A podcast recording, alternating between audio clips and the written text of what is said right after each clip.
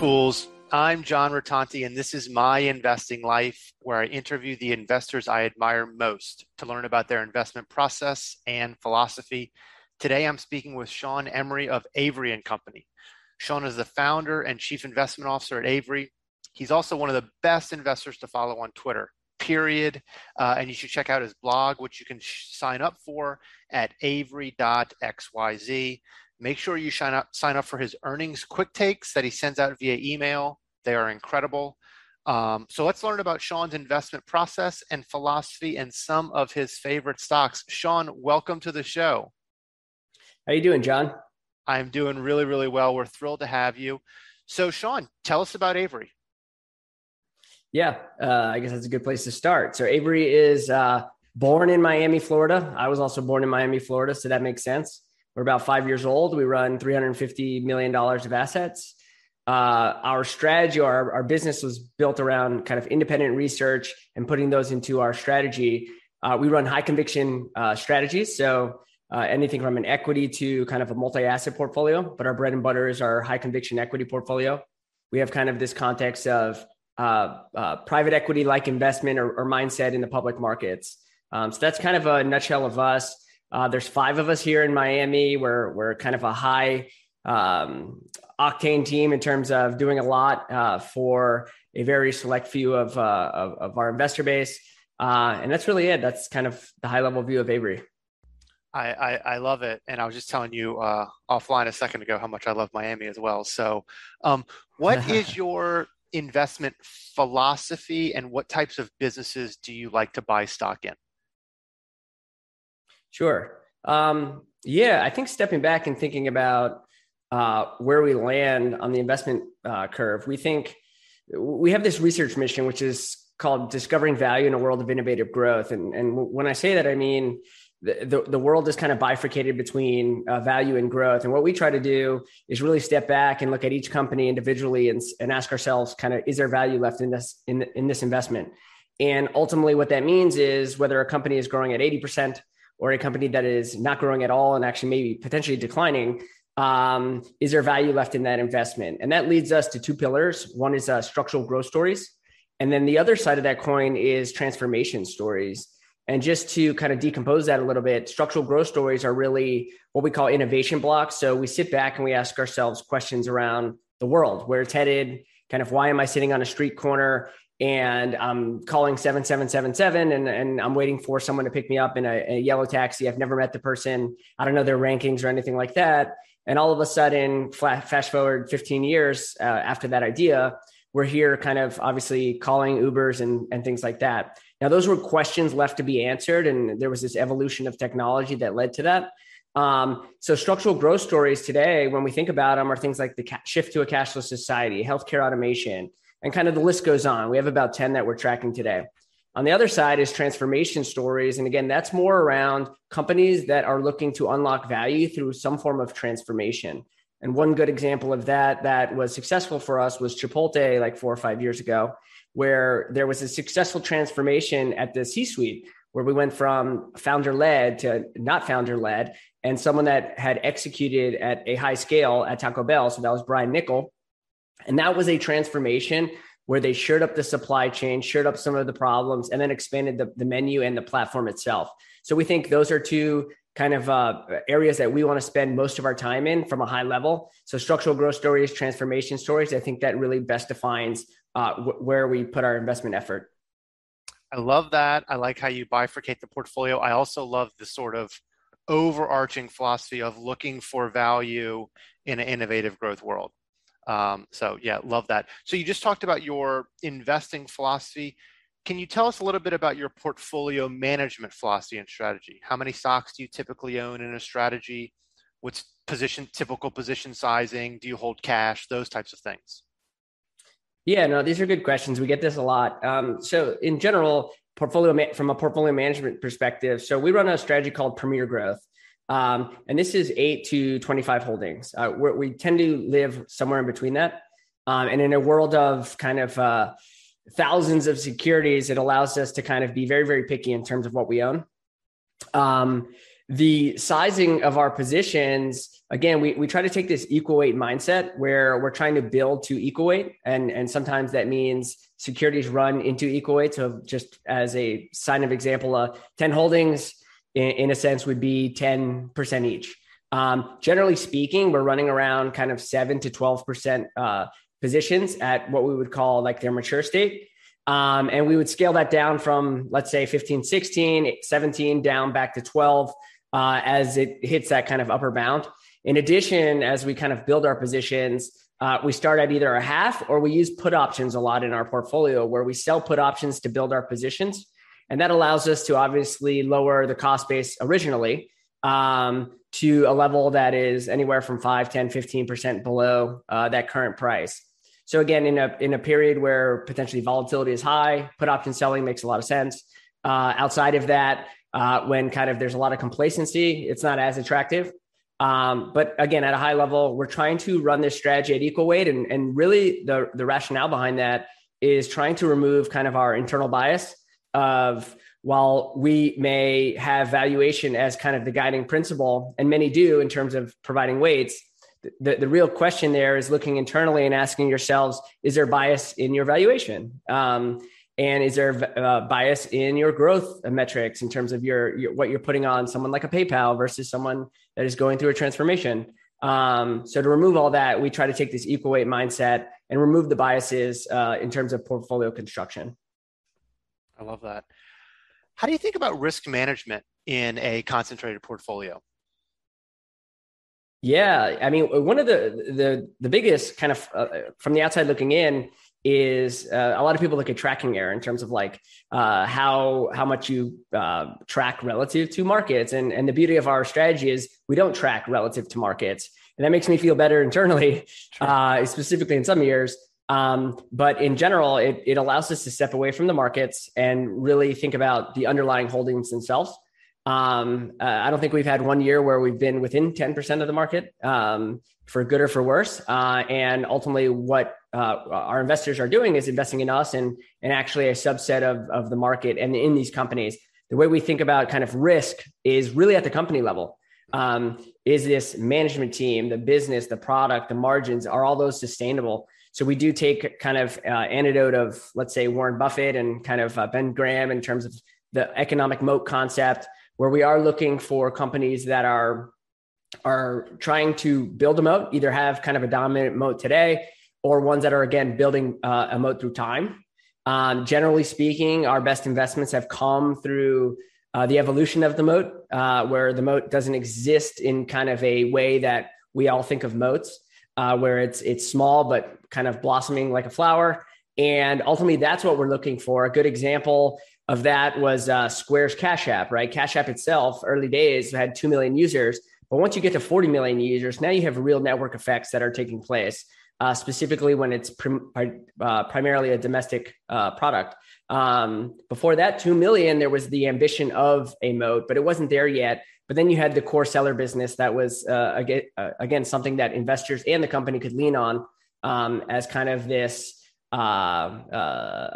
product portfolio that they could uh, essentially uh, strip cash flow on and reinvest back in a cash app. But anyways, again, from a risk management standpoint, we use economic moats as kind of that form of of safety. Yeah, and like you said, if you can find them sort of pre-modi, like an emerging moat, sometimes right. there's some some big gains to be had there. Um, how large is your watch list or your on, de- on deck list? In other words, does Avory and Company have a list of companies that it has done thorough research on and that you like, but you just have not yet bought the stock because you haven't seen that value yet? Um, if do you have that list, and if so, how large is that list? Yeah, I mean, we, we, we have a long list for sure. Mm-hmm. Um, and I think the list really is is uh, formulated due to kind of our process. And we, we haven't necessarily discussed like the details in terms of the process, but we have a process that we have discovery, follow, focus, um, and then approved or not approved, right? So discovery is really companies that enter our aperture and we're looking for companies that either are in those structural growth categories and or transformation stories and we don't know really anything about the company. Um, potentially we know the product. Maybe we've used it ourselves as consumers Um, maybe we passed a billboard and we saw something. Maybe they went IPO and we watched the roadshow, things like that. That's how we enter the discovery phase. From there, we go to, to the follow phase. And the follow phase is now we're really trying to understand uh, all the details around this company. Um, we're following uh, product announcements. We're following all the, the kind of more tangible things to a business outside of the markets uh, and really trying to grasp and, and, and understand management and product. I mean, ultimately, that's what we're trying to do there. So those two lists are, are fairly long, right? These are what we would consider watch lists. Now, the focus phase is really where we take it to the next level, where we are trying to understand whether there is a moat developing or it's been developed. Uh, there's sustainability to this company. Here's a management team that we do believe can execute over time. Uh, and from there, we take it through our focus phase, which is a pretty large and intensive uh, process of trying to understand essentially everything that we possibly can of the company and either approve it or not approve it. Most uh, non approvals uh, are valuation based. And that is probably, I would say, 90% of the story. And in some cases, we're going through our focus phase, and all of a sudden, uh, the company is no longer as attractive as we, it once seemed. Uh, and maybe that's management. And we've, as we've gone through the process of understanding the project's evolution, um, we step back and we say, you know what, uh, execution here for the last decade has actually been pretty subpar. Um, some of its competitors have moved at a quicker pace, and you start to realize that over time throughout the, the analysis. Uh, and that puts it in kind of this disapproval list that uh, you you try to articulate what the problem was, and and potentially later on they solve it, right? Um, and that's kind of the list. So when, when, you kind of bunch all those together you have anywhere from like 85 companies that are sitting uh, kind of in one of these uh, uh, verticals of discovery follow and focus. Uh, and then there's a bunch of approved companies and that comes in handy during times of like march of 2020 yep. i think we, we bought like five companies in in march of 2020 and, and again we're not trying to like time anything per se but generally speaking, we had a large approved list, and very rarely do you get those uh, type of moves. And again, we thought it was going to take years and and, and multi year to kind of recoup any of those. Um, but obviously, we all know what happened. Yep. Uh, but beside that point, is having that approved list. I think is pretty important to have, um, where valuation is the only concern.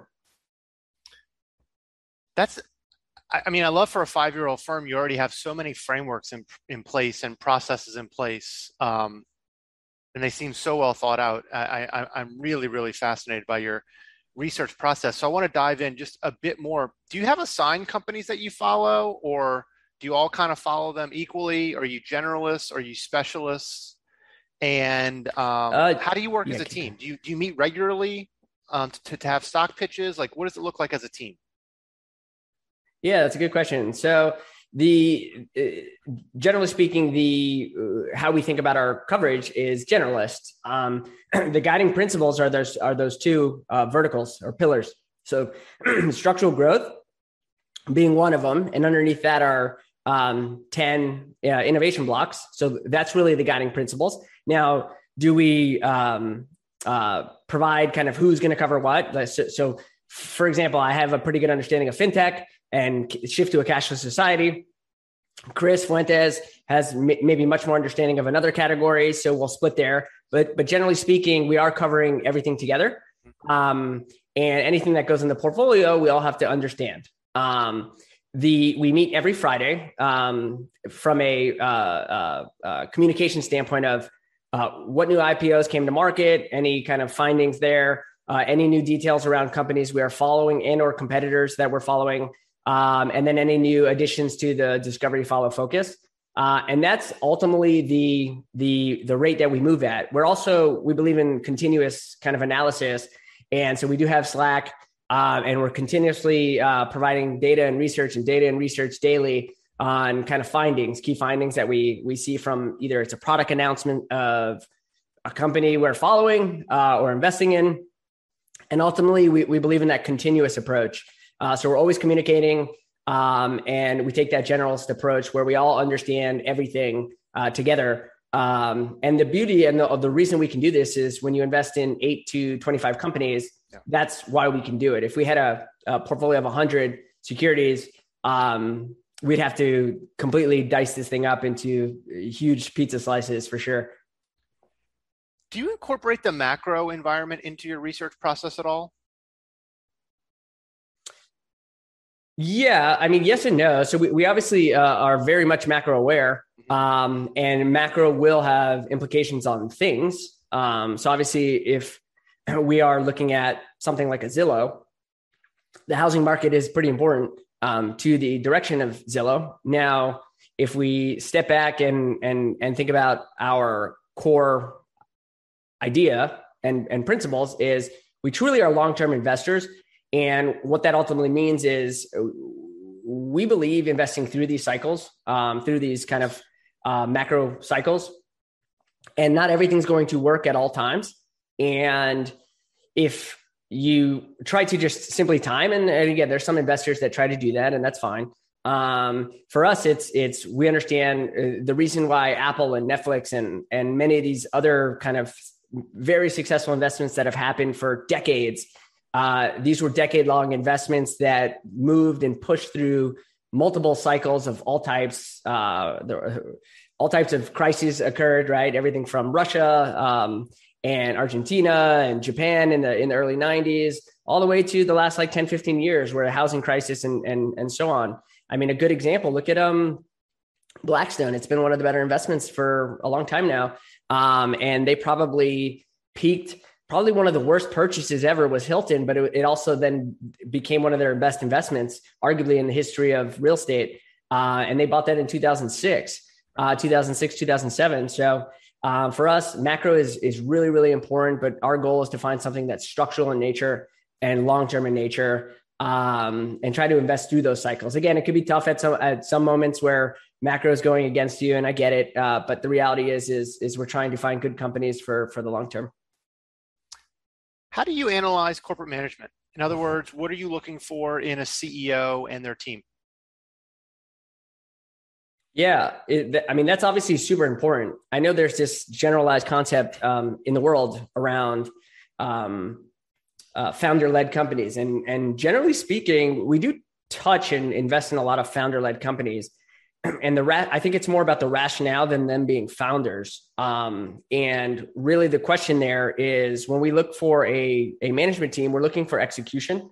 Um, that's part of the the thought process there, and it's a checklist for sure. Um, but execution um, to a point, right? So, uh, I mean, I'm going to go back to uh, the, the, well for for one of the companies, Chipotle. You, you have to assume, obviously, over uh, multiple decades, that the founders there were very strong. They they executed incredibly well, but potentially it comes to a point where um, the world's changing. Um, they potentially are stubborn in in uh, kind of the world's changing and, and they're too stubborn to change with it um, or there's an issue out there that they simply don't have the experience because they've just been one way i mean going from 200 locations to 2000 locations is a, is a pretty big difference specifically when you're trying to source locally. Um, that sounds like a pretty big uh, uh, kind of uh, experience gap that you you have to build through time. Um, and potentially bringing somebody in from the outside makes some sense. So we're looking for execution, historical execution, and kind of recent execution. You know, there's something about the way uh, sometimes a a um, a CEO speaks about their business, and again, it could be a CEO, non-founder, um, or uh, and it's really around their their demeanor and how they communicate things. We think the, the faster we we've seen a lot of times. Carvana is like a pretty good example where Ernie Garcia speaks incredibly fast about his business and our biggest takeaway there is that he completely understands his business in and out. Um, and he's able to articulate it in a pretty quick way. And, and again, that may not be uh, widespread in terms of using that as a gauge, but it's those little habits that we think um, or predictors that we think are are, are pretty valuable um, and are more of a positive than a negative. Um, I think that's the best way to define that. Now, there's other things like alignment, uh, whether it's uh, incentives, um, whether it's um, uh, where they've come from in terms of their their true passions. Um, so when we, are thinking about a management team, it's really around historical execution. It's their demeanor and understanding of the business. It's their ability to hire. I think uh, Jack Dorsey does a really good job at hiring uh, over the last decade. I mean, he's more of a visionary. Everyone underneath them are just is the army, um, and they've done a wonderful job. Um, clearly, if you just uh, looked into the history books of things that happened at PayPal and and kind of how all of that uh, shot out into the world and so many companies blossomed because of uh, ex PayPal employees. Um, trying to understand kind of some of the behavior traits that happen there. Um, I, I, think those are good uh, uh, things that we take away and, and, try to use in terms of management analysis, legal stuff. So we run background checks and stuff like that, but those are more uh, standard in nature for us. Um, so, anyways, that that's kind of it. I, we're we're looking for someone that knows how to execute and execute at scale and ha- and is also a visionary and or has the the the wherewithal to separate that between who's who's the execution individual at this company and who's the visionary. How do you think about valuation? Are you building uh, models and, and discounting cash flows? Or are you thinking about valuation using other methods and tools? Yeah, no, valuation is is pretty important. Um, so we take a pretty strict approach to valuation. we we basically try to uh, take approach where we try to size the market, uh, obviously, and from there we move into kind of market share. Um, so whether it's Planet Fitness or someone else, uh, where we're again trying to understand how big is this market tangibly, like like realistic uh, sizing. Um, trying to carve out kind of what kind of share can they take. That will give us a pretty good uh, revenue uh, area. Then we're trying to understand what their steady state margin profile can look like. And generally speaking, what you see throughout history is that margins tend to repeat themselves across various industries. They level out at some sort of competitive uh, level. Um, and depending whether it's software, or hardware, or or or product based, or cyclical or non cyclical, or commodity versus not, um, you, you, you can find some pretty strong parallels. From there, we try to understand um, or, or we apply a multiple, and our multiples are anywhere from 10 to 15 times. And that's what we call a mature or steady state of this business. So, this is the size of the business, revenue, and margins where growth is essentially non existent anymore. So, I think Oracle's and IBM's and Microsoft like 15 or 10 years ago, and Apple even like seven years ago um, and then the list goes on in terms of big banks and, and some of the others where that 10 to 15 multiple is where these things tend to hover. It's also the reciprocal of that is 10 is 10, right? So 10% earnings yield. Um, so that's essentially your earnings um, that you would be generating or income or however they pay it out at, at maturity. So that's how we think about valuation. So we're, we're whatever that multiple times that um, uh, mature margin revenue and, and operating income that's ultimately what we think the valuation of that company is. And then we uh, ask ourselves kind of, is this a, uh, a return that is acceptable within our portfolios? Awesome. Awesome. Um, last question before we start talking about stocks. What would cause you to trim a position versus selling out of a position altogether? Yeah. Um, the number one thing for us, so when, when you're only investing in a couple companies, you're pretty strict in terms of the entry. so the exit is also, in, in, by that nature, very strict as well. It all comes down to visibility.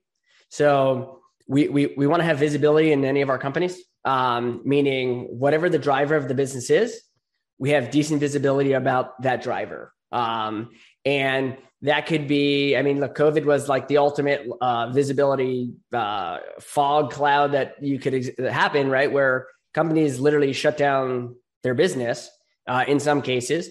and we had a couple where literally their, their whole operations are essentially shut down for a month. Um, and ultimately, what that means is there's no visibility. Um, and then, assuming you have any sort of debt at all in the future um, or any other liability that's coming up, um, that lack of vis- visibility, I think, is that main uh, driver of any sort of uh, sale uh, at all. From a kind of trim or non-trim, for us, we have like what we call a heck yes, heck no approach. So it's either in or it's out, essentially. Um, and ultimately, where valuation and also visibility come into hand, that's kind of how we're judging whether like we have this heck yes or heck no within this this company. So again, when visibility is non-existent uh, for us, that is a uh, not a heck yes, so therefore it's a no uh, in our portfolios. And then typically in those, if visibility clears, then generally we are right back in. And again, whether uh, it's lost value, hasn't lost value, it doesn't necessarily matter because uh, for us, again, is the the biggest risk in a portfolio is material loss of value, where uh, again you have a debt coming due in in a year and you can't pay that debt um, that's where uh, you essentially have a permanent loss of value. So that's ultimately what we're trying to avoid. Heck yes or heck no decisions. That makes it that makes it pretty uh, easy and straightforward.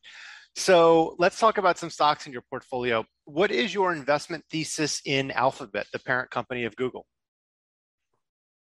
Yeah, so uh, from it, when you when you step back and you look at like uh, Alphabet and, and some of the others that are, are very uh, similar in nature in terms of the market they're targeting, I think it's it's really around eyeballs. It's really around the uh, the entryway into uh, all the questions we all have. Um, and I think from a standpoint of Alphabet is the size of that digital ads market. So that's their core competency today. That's not necessarily our, our core thesis. We think they have a stranglehold on digital ads, obviously because of my first point, which is they are the place we all go to, to get answers. Um, that market itself is roughly uh, like 400 billion dollars today to grow uh, another 200 billion globally uh, over the next several years to roughly 600 billion. Um, with more uh, eyeballs and and more space in terms of questions in the world and and uh, indexing all that, which means more ad space, which means more uh, potential market share there. But beyond just the core ads business, which again we think has a dominant moat uh, around that that business, is really everything else, which is productivity. We think uh, uh, COVID accelerated their focus on productivity. Before, I think Gmail and some of the other products in their portfolio of productivity was kind of broken and, and we could all kind of feel that um, there was really no effort being done to kind of put this all together. Um, they finally have started to try to think about how do they make a holistic kind of uh, centralized place for people to not only ask their questions but to start their day in their work life. Um, and that's uh, obviously workspace. Now beyond that you have google cloud. And again I think what we've seen over the last um, probably several years is while Amazon AWS is first to market and in many ways the bellwether, um, what you're seeing uh, is a uh, uh, strategy around multi-cloud. So more vendors are seeking multi kind of uh, whether it's either purely for backup and or to not have vendor lock-in.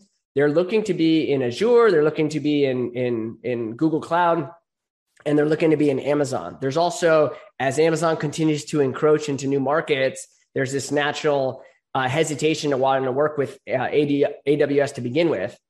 Now, in addition to kind of like uh, uh, um, just cloud, is their analytics capabilities. So we all know uh, Google has some of the best kind of machine learning and and and uh, artificial intelligence and kind of indexing. I think the best way to to frame this is go onto Gmail, go onto Outlook, type in search for something uh, for the same thing, and I and I bet uh, Google you'll find it much faster. Uh, and it makes sense. They they run a search engine um, for the whole world, um, and so their index index capabilities. So if the future is around analytics, data, um, I, I, think you have to uh, uh, think about Google's cloud division, and then Waymo is the last part of this equation, where I think um, autonomous vehicles and transportation. Obviously, transportation is a massive market.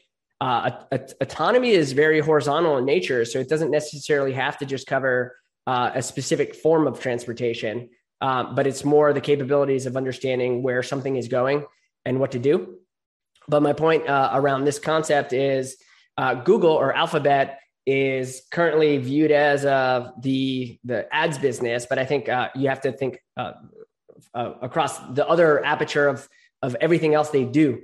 Um, uh, uh, on top of that, the, the cash position they have and, and the, the strength of the balance sheet, and then the valuation from our standpoint is very attractive um, from given all the, the potential opportunities that they have. So I know there's a lot there, but uh, trying to wrap that all together into one, I think is a, a really strong opportunity for um, this kind of combination of, of uh, moat plus valuation uh, is pretty interesting.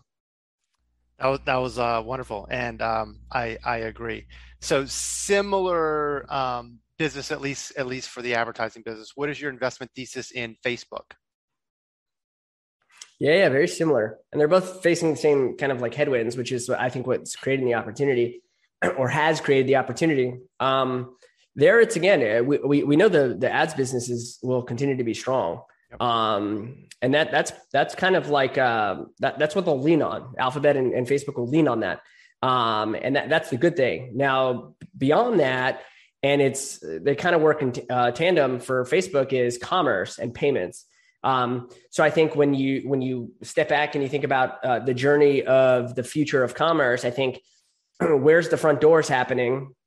Where's the online digital department, not department stores, but malls? Where's our attention gravitated? I mean, historically, the mall was a place where uh, uh, families and kids and kids would uh, spend and entertain themselves uh, and then spend money uh, sometimes, right? Um, and what you're seeing in, in, our belief is that Instagram will become the online mall where a lot of our time and attention is sitting on this platform. visuals are beautiful. I mean, when you walk through a mall, I mean, their whole goal is obviously to capture your attention as well. So there's there's synergies between kind of that concept between a physical mall and a digital mall. And I think uh, uh, Instagram does a, a, really good job at kind of blending social and commerce potential. Now, the beauty of, of Instagram and even Facebook, the, the core platform, is that they don't have to get it right the first time. Um, they can continue to iterate, iterate, iterate until they kind of crack that code in terms of truly having commerce take place on the platform. Um, and I think businesses, in addition to the consumers, like it. I mean, I personally like having a feed where Nike is putting cool ads on my feed and i think those shoes are cool. Um, and that experience for me is much better than random ads on my platform. Um, and uh, again when you when you when you think of facebook i think the opportunity is around commerce and and then payments. Uh, we'll see how quickly the adoption happens there or if at all. Uh, but if they can combine payments or, or like top of funnel uh, engagement with commerce capabilities plus payments I think that's powerful. Combine that with Oculus and WhatsApp, WhatsApp Business, uh, their app downloads are on fire. Um, and it's kind of like parabolic. It's pretty shocking to see just how, how fast the WhatsApp business adoption has been recently. Um, and then again, Oculus. I think Oculus is the leader in the space, and Facebook is quietly acquiring a ton of uh, publishers and studios um, that are creating things in in um, VR. Um, so there's the metaverse concept um, we can go there, but but in it, like for the most part, it's really just around what are they doing today and kind of the foreseeable future.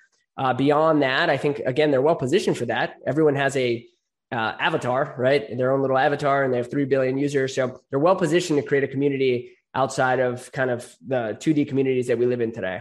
Um, so that's really around Facebook. Both of these um, theses, you know, you have two companies. They have this core business, like you said, that's just wide moat, durable. Yeah. They use those cash flows and they redirect them into all of these other lines of business. And so you have these two companies, Alphabet and Facebook, based on what you've just told me, that have multiple levers they can pull, multiple avenues of growth, multiple lines of business, plus those huge balance sheets and those wide moats. And then you said the valuations are compelling as well. So, um, how do you, though, how do you incorporate regulatory risk into your analysis with Google and Facebook? Yeah, I mean that's like the the big question is is around regulatory. And I guess the way we think about it is kind of what are the potential outcomes and like eh, depending on the outcome, what is uh, the eventual outcome of that, right? In terms of the financial. Um, and when you really start to decompose that, I think the best way to frame it is if you break them up now you unlock potentially one uh, each uh, individual company's ability to uh, perform on their own. Think eBay, PayPal. Like I think both both of them are doing better uh, without each other. Um, and then there's historical examples of that as well, uh, where again, what is Instagram worth all by itself? What is Oculus now worth all by itself? If if we're truly talking about VR, AR, and, and Oculus, and I mean, uh, and and metaverse type concepts and gaming and and many other these capabilities. Um, same with uh, Google, and and again, you would have to try to uh, understand which part of these companies would go together, right? Does YouTube and and um, Google search go together, or does YouTube and um, and and cloud go together, or something like that, or are they all broken up? But either way, I think many of these companies, because of the conglomerate kind of discount, um, you you don't really they're not being rewarded if you did like a sum of the parts for all of these businesses. I think a breakup actually unlocks uh, material value across all of these and also unlocks potential creativity that wasn't uh, that it's kind of there but again we've seen historically where it's more of a uh, a copy than the innovator. Um, and whether that brings like kind of that innovator mentality to something like uh, Instagram or, or WhatsApp. Now, in addition to that, the flip side of that is that they kind of clamp down and put pressure on kind of these platform uh, companies where I think that would ultimately uh, further entrench their uh, moat status in terms of uh, the the difficulty of someone coming up and and kind of creating uh, something that can compete directly with them because of we've seen it in the banking system and it took it's taken decades to have somebody kind of come underneath um, and try to create uh, fintech type of uh, economies um, outside of the big banks. Um, so again, when you think of the regulatory risk for the alphabets of the world, the Facebooks of the world, I think the best way to think about it is the outcomes. And I think either way, um, the outcomes uh, actually favor the incumbent in, in many ways, uh, and, and or and or the sum of the parts in terms of valuation. So that's ultimately how we think about it. Fines. I mean, look, their balance sheets are war chests. Um, so we've seen fines historically, and then lastly is precedent. We've seen Microsoft oh, oh, like two decades ago, and the outcome of that was uh, many years of kind of litigation and and and uh, and um, like just communications in terms of potential breakups or not, or monopoly or not monopoly. And ultimately, throughout that time, uh, Microsoft as a president was up over a thousand percent uh, during that time.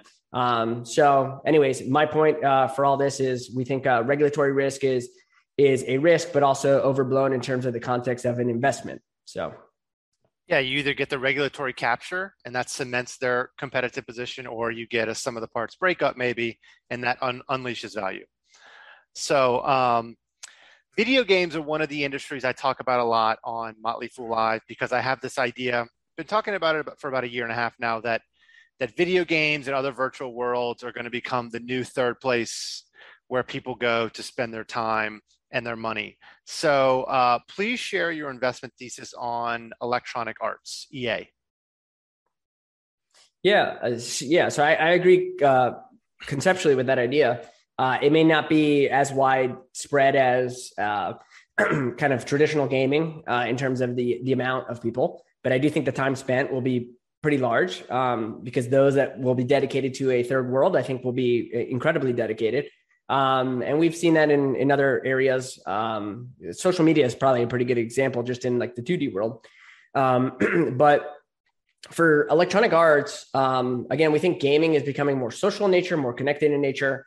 Um, cross console is is just uh, uh, allowing these networks to now communicate uh, and cross device and cross country. And uh, again, the intersection of kind of people and games and engagement, I think, is pretty powerful. Now, EA, from just a pure valuation standpoint, is incredibly attractive.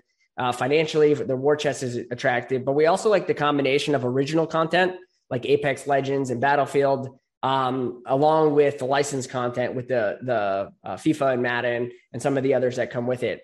Now, recently they've made a couple acquisitions to focus more on mobile. Uh, historically, they hadn't done a great job on mobile. Part of that, I think, is because of the, the type of content they had. Um, but part of that, I, I, do believe, is just execution. Um, so over over the last um, couple years now, they've made a series of acquisitions to try and obviously buy uh, best in breed sports mobile games um, and probably going to use some of those best practices for things like Madden and FIFA. Um, and maybe some other games that they come out with. Uh, I know they've highlighted golf and they also have highlighted uh, um, college football, which I'll be excited about. Um, so again, we love the combination of, of licensed content and published or, or original content.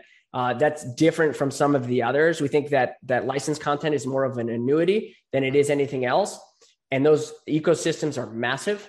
Um, so we also think uh, there's that risk of obviously the uh, the partnership with let's say the NFL or, or or soccer would potentially break at some point. But we do think those as those networks become bigger and entrench themselves across consoles and such, that's going to make it more difficult to rip those from the original publisher, assuming there's no uh, real setback in terms of the quality of these games. So we like the valuation plus just the, the execution that they've they've had here in the last um, year and a half.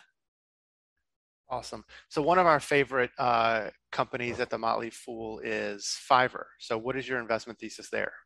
Yeah, Fiverr is interesting, and, and we're about to put out something with uh, the Oxford uh, Internet Institute around the uh, um, the digital kind of freelance ecosystem.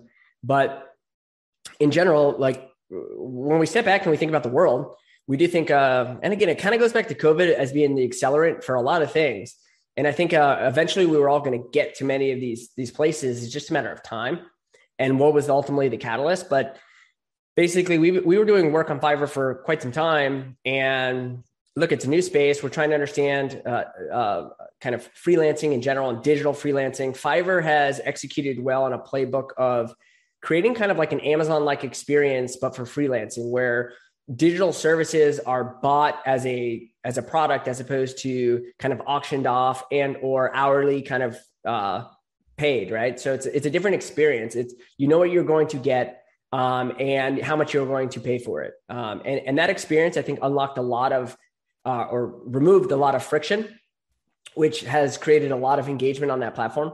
Um, obviously covid accelerated the ability to work from home um, and it also a lot of people lost their their jobs and or were working at home and found free time to kind of uh, do something else um, to make a little bit more money.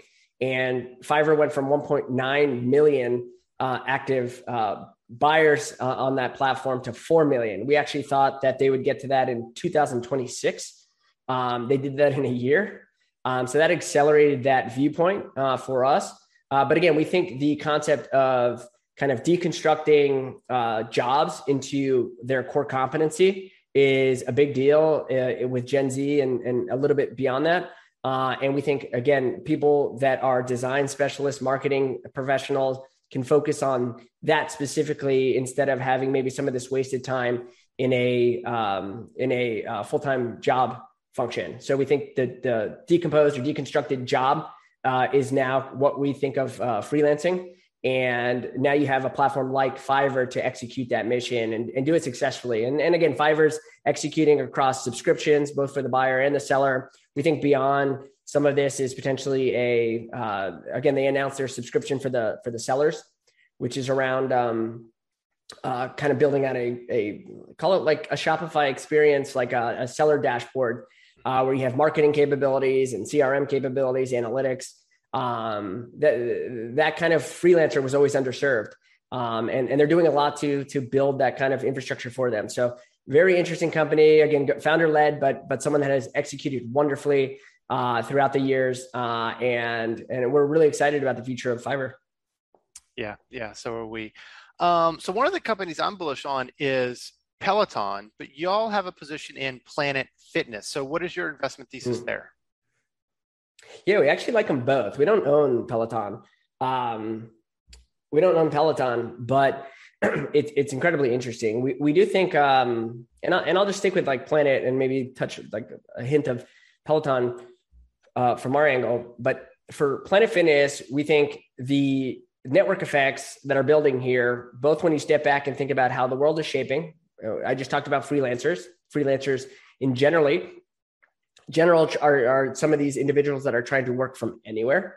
Um, you have the Airbnb economy. You have these type of economies that are existing where you're kind of much more flexible in nature. Now, I do think fitness in general is something that is growing in adoption, growing in in in need. Like it, it's it's it's kind of a must have in this world. Some form of uh, fitness and to do it in a way that is low friction and low cost and has network effects across the country and, and potentially uh, beyond that we think is incredibly powerful um, so we call them the walmart of uh, of uh, fitness and again those two are kind of uh, i wouldn't say opposites of each other i mean they, they do probably cater to a different audience um, and planet fitness does a good job again of, of having density across the country where we think, uh, look, I use it personally when, when I go to Airbnb or something like that. I know there's a Planet Fitness around. So there's this comfort of having a low cost gym membership that's probably everywhere I'm at. Um, therefore, network effects, in my view, of a world that is becoming much more uh, uh, free and, and uh, um, mobile in nature. Uh, I think that's a powerful position to be in. In addition, again, it goes back to unfortunately COVID. Uh, twenty-two percent roughly of all gyms went under, Uh, and that puts them in a strategically strong position to take some of that market share. Uh, so they've listed 4,000, I think, uh, uh, a couple days ago. Chris Rondeau was on uh, one of the conferences, and he said he thinks 4,000 is now the, the, the, low end of where they think they can they can be um, in the U.S. Uh, and and again, on the last earnings call, they announced that they were going to Mexico and with a partnership there. Um, so again, I think from a from a high level view, um, this kind of more mobile uh, uh, kind of consumer market that we live in and world that we live in now and in the future, I think plays to their strengths. In addition to is the digital aspect, I think uh, I think the the fact that now all the users on the platform now have to have the app to check in, I think puts them in a in a different place. Now they have to execute on this. I don't know if uh, yet they have that that that prowess from a tech standpoint to really execute in terms of building real robust consumer engagement platform inside of there but I do think they have the the right now everyone's using it, right? So they have time. People don't come to Planet Fitness app necessarily to engage with it from for for many reasons other than checking in. But I do think it positions them well to potentially expand that opportunity down the road. That's where like a Peloton has done an incredible job uh, of building kind of this at home. Ultimately, I think fitness will be omni-channel, just like uh, um, retail, just like many of the other things that happen in life, I think we, we tend to think in in extremes, but generally speaking, there's somewhere in between. It's not cloud or on-prem, it's hybrid. It's it's not online or or brick and mortar, it's both. Um, and I think that fitness will be the exact same thing. So yeah, I agree with you. And, and if we do have just thinking about it right now, if we do have this sort of hybrid fitness world, working from home part of the time, working in a gym part of working out in the gym part of the time, that $10 membership is really enticing for, for the gym membership. Because if you're going to buy a home gym, that's going to cost some money. So putting $10 a month towards Planet Fitness makes a lot of sense in a hybrid world. Um, just kind of 100%. thinking right now. What about Omnicell? I don't think I know Omnicell. What does Omnicell do and, and what's your investment thesis there? Yeah, no, I love it. I get the same reaction every time, um, which is why I love it's it. good. Yeah.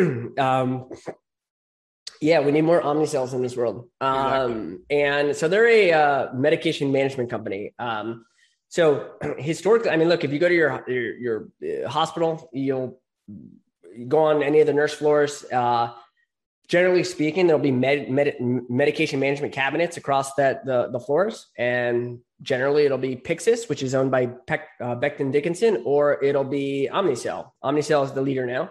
Um, so they have these medication cabinets. That's kind of what they're known for. Um, and 20 years ago, founder led Randall Lipps is the founder and, and CEO. He's executed his mission driven. Uh, this came from like a personal experience with his family of why he even started doing this and creating cabinets. Those cabinets originally were, uh, for a lack of a better word, dumb in nature. It was a key and you open a thing. And now they're much more uh, biometric and, and really trying to track what's inside of these cabinets and also who's in these cabinets and where they're going, right?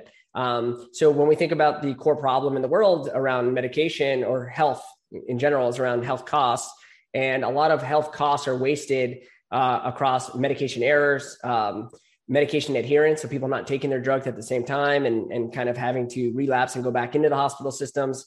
And again, all these are costs, and I think the uh, summary of all these costs are roughly like 300 to 450 billion dollars a year um, where Omnicell is targeting kind of a 99.9 um, percent uh, medication errorless rate uh, in terms of across the system. And their goal is to build out the autonomous pharmacy. So they have a system that goes at the center of a uh, or the bottom of a hospital system, where if you look it up, I mean, it's their um, uh, XR2 series. You, you, basically pour 30 something thousand uh, SKUs into a machine and it automatically sorts and scans all the, the barcodes. Uh, and then essentially across the system, you have the cabinets. So between the centralized pharmacy at the bottom and the decentralized um, medication cabinets across the system, there's that connection between. That's the gap that they need to fill somehow. Um, and that would put them into a kind of autonomous pharmacy type of positioning. There's actually a, a whole white paper on uh, the autonomous pharmacy, similar to how people look at um, Tesla and the and EV space. Um, there's uh, there's a lot there. So they're they're right now at like level two, level three in terms of trying to build that out. and again, this is a high quality company. They're 50 something percent market share, highly regulated. It's a duopoly between two uh, vendors. Uh, and this company is fo- solely focused on uh, kind of uh, medication management, uh, while their competitor is a conglomerate across multiple things. Um, and that was actually more of an acquisition that uh, Becton Dickinson did uh, several years back, and it actually opened up the doors for Omnicell. So that's Omnicell. Again, an in- incredible story.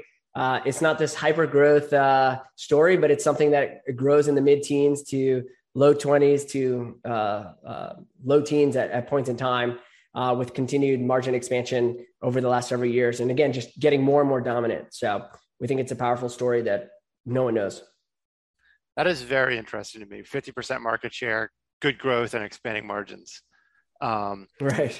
Yeah, it sounds very. I'm gonna. I'm gonna look. I'm gonna look more into that one. What about New, Nutanix? What's your investment thesis?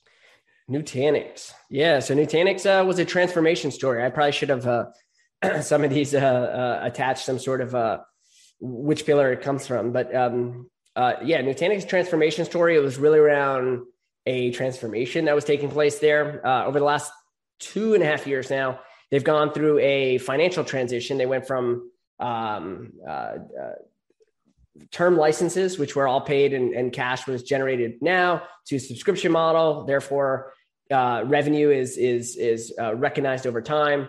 That messes up the financials, so you see a, a pretty steep decline in revenue growth uh, as that transition takes place. They also went from selling roughly like 40 to 50 percent hardware. They used to sell the server boxes. Um, and that's a commodity. So they actually uh, stopped selling that and started to apply their software to all of the server vendors. So like HPE, Lenovo, Dell, and many others, um, and became a 100% software company. And that transition again knocked off about 40% of their revenue, but it was uh, zero margin revenue. So gross margins went from about 60 to 80 um, because of it.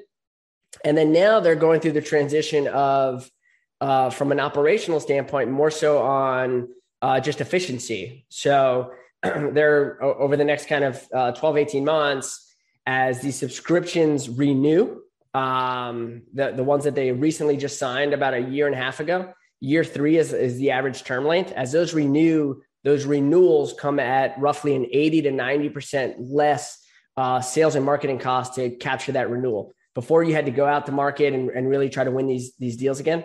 Um, so again, these will just uh, repeat, and, and again, it'll look and feel much more like a traditional software company with that 80 plus percent software uh, gross margin. And then we'll start to see those operating margins quickly lever here over the next kind of like 12 to 24 months. Uh, and that's the story. It's uh, from a high level though, uh, just to, to put some uh, context around the opportunity is the world is becoming more hybrid. So that historically they were more of a on-prem company on premise. So they had their stores and servers and compute and, and networking all on premise. And that was usually their customer base. Uh, but now what they're doing is trying to connect the companies that are essentially using some on prem, some in the cloud, some using multi cloud, and really trying to be that central plane uh, to manage all your IT kind of like uh, infrastructure uh, across workloads. Um, and it's really them, it's VMware, uh, obviously, uh, uh, Amazon is trying to do some of it. Google Anthos is trying to do some of it, but they're they're trying to play nice with everybody. Uh, and look, they have twenty thousand plus clients. They're in like eighty percent of the Fortune uh, uh, 100, and again, they're they're doing incredibly well from a um, transitional standpoint. And we think they're they're just at that inflection point that that we were looking for. So, yeah, those transitions can look ugly early on in the process, but then when you're coming out of it, the the fundamentals, if you look at like an, an Adobe or an Intuit or some of these that, that have yeah, already gone go. through the transition, the fundamentals just greatly improve. Yeah, that uh, was Nutanix. Yeah, just to clarify the name, it was Nutanix. Yeah, I, I was saying other examples are Adobe and Intuit. Got it. Got it. Got that it. have gone through similar SaaS transitions, selling as a subscription. Yeah, Nutanix. Yeah, sure. no, yeah, those are perfect ones. Uh, lastly, what do you, what is Capri, and what's your investment thesis there? Yeah, so Capri is the the is uh, Michael Kors, Versace, and Jimmy Choo.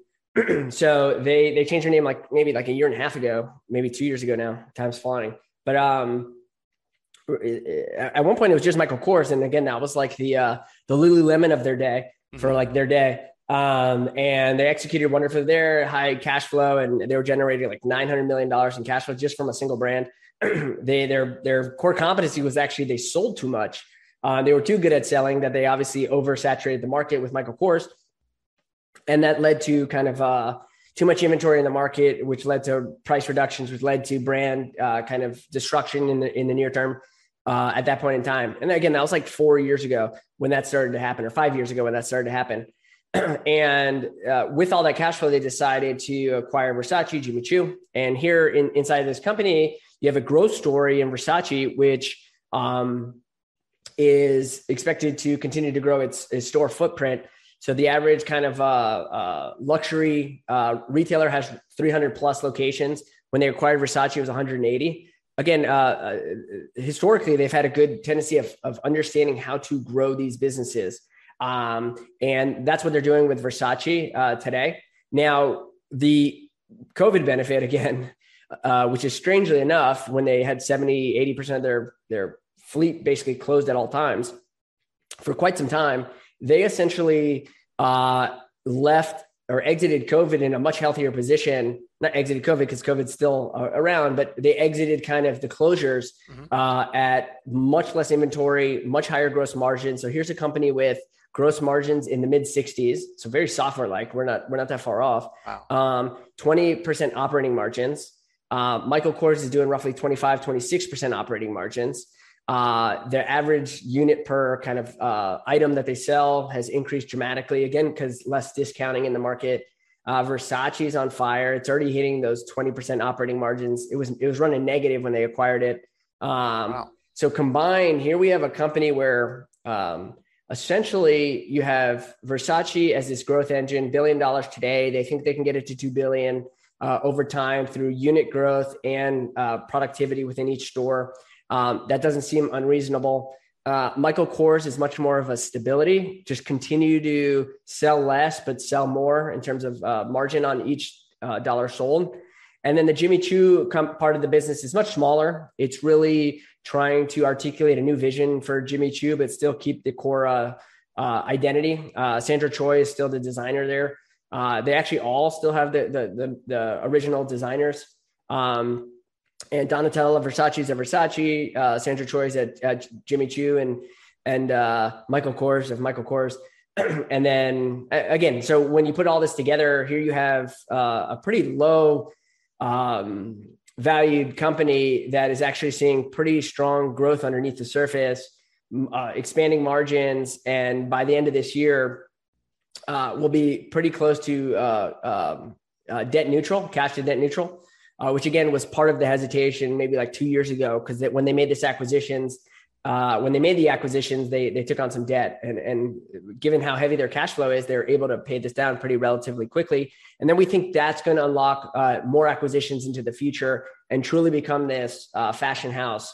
Uh, um, and, and and that's ultimately like the story uh, of of Capri a bunch of great stock stories here. Sean, thank you so much for coming on the show. Um, and we hope to have you back again soon. This was fantastic. Thank you.